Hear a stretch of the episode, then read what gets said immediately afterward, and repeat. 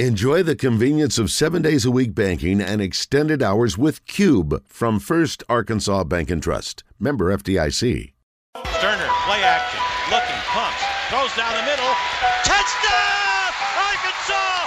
Oh my! Clint Stoerner is brought to you by Chris Crain Hyundai of Conway. Turner throws, caught.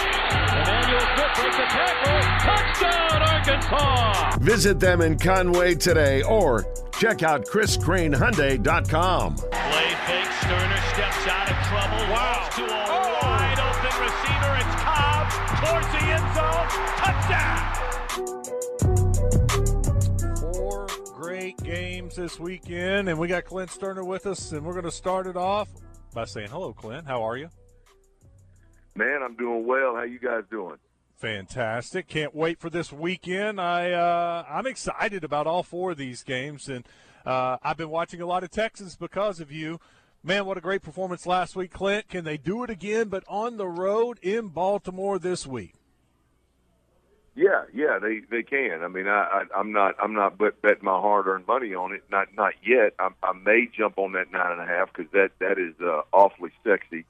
Uh, last time I saw it, it may have moved today, but uh, the Texans getting nine and a half points, I really really really like that. Um, now, in terms of winning the game, Wes, I, I, I think they can, and and that's the big difference between the Texans today versus the Texans earlier this season, and damn sure the last four or five seasons, and I and I'll even go back as far as as the Bill O'Brien seven or eight years that Bill O'Brien spent in Houston is is um, because of the way this team is built. Um, and I, when I say built, I mean you got a head coach that's got a culture rocking and rolling. That's got a, a team that that legitimately loves each other and plays for each other.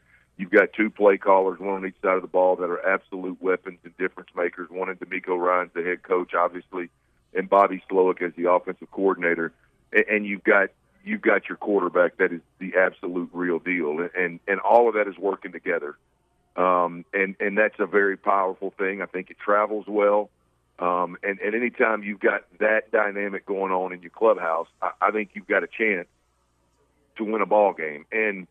Um, you know, you go on the road to Baltimore, arguably the best team in the NFL, um, and and um, you know, doing a lot of good things, appear to be healthy with the exception of Marlon Humphreys on the defensive side of the football, cornerback. But um, yeah, I mean, Wes, to answer your question, I, I think they can they can win this game. I, I'm not convinced, um, outside of just the electric athletic ability of, of Lamar Jackson, I'm still not convinced that that he has the ability to to uh, to win games uh, and commit to winning games from the pocket and and consistently uh, doing that. And so it's a crapshoot with with the, how many big big plays he can make, um, and and we'll see what happens. But I think the Texans got a chance. Yeah.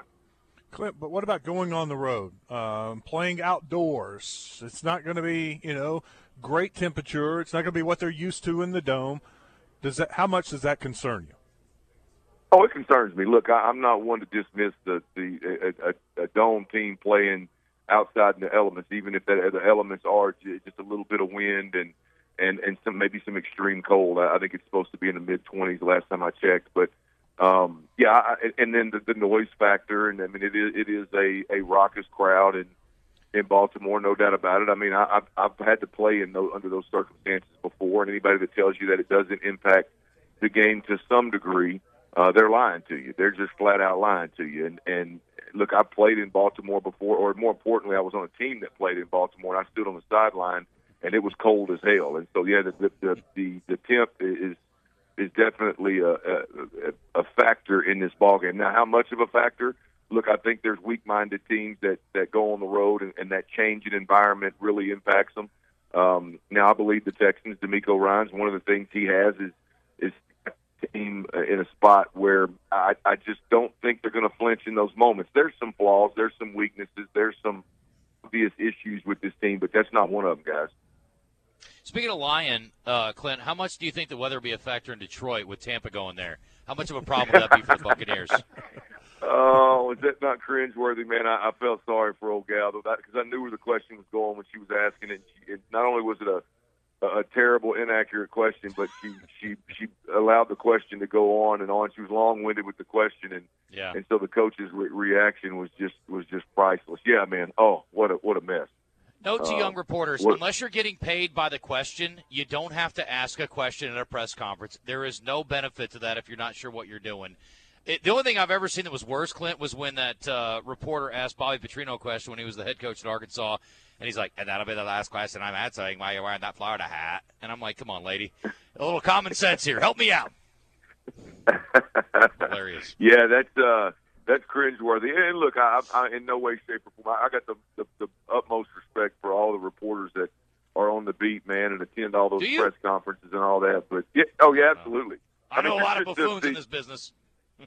Well, look, no, I, I have the utmost respect for the the ones that that that grind in that way. Look, we all make mistakes, and and and I, now I may not like some folks personally. I may not like the job that they do. I may disagree with their opinions and and and where their questions are coming from. But but uh, ultimately, the the actual job of being on the beat and being present ev- at every single moment uh, on somebody else's schedule, and a lot of times dealing with some some jackass coach that that just thinks he hung the moon and and doesn't want to be talking to the media.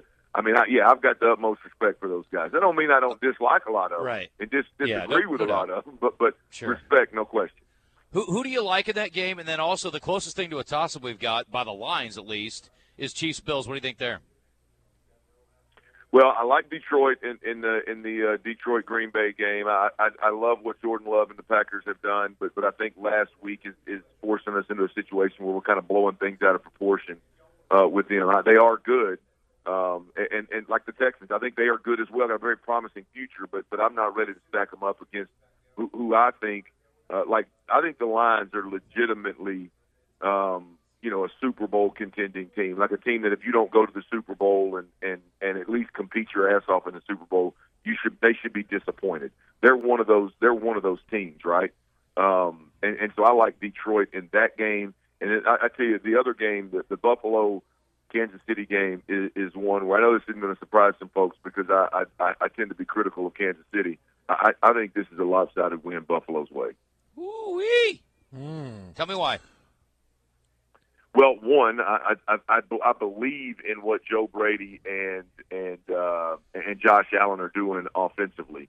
Um, I, I think when you when you start incorporating his legs into the run throughout a game, uh, it impacts the game in, in a tremendous way. And then, then then this guy's not a guy that that can't spin it around the park, that doesn't understand throwing the ball on time, that doesn't throw it accurately, that can't stretch the field. He does all those things, and so he has the ability to impact the game with his legs in a very similar fashion that Lamar Jackson does, but yet he's absolutely lethal uh, from the pocket. And so I think they're the more complete team. I know defensively they've had a couple of big time injuries, um, but with that said, I, I, flip immediately to with, with Milano out and Tre'Davious White out. I flip immediately to what's going on on the offensive side of the football in Kansas City, and, and I'm just not convinced that their weapons are are good enough to take advantage of Tre'Davious White and, and Milano being out. Um, you know, had they ran the ball well, sure. Is it still Pat Mahomes? Yes.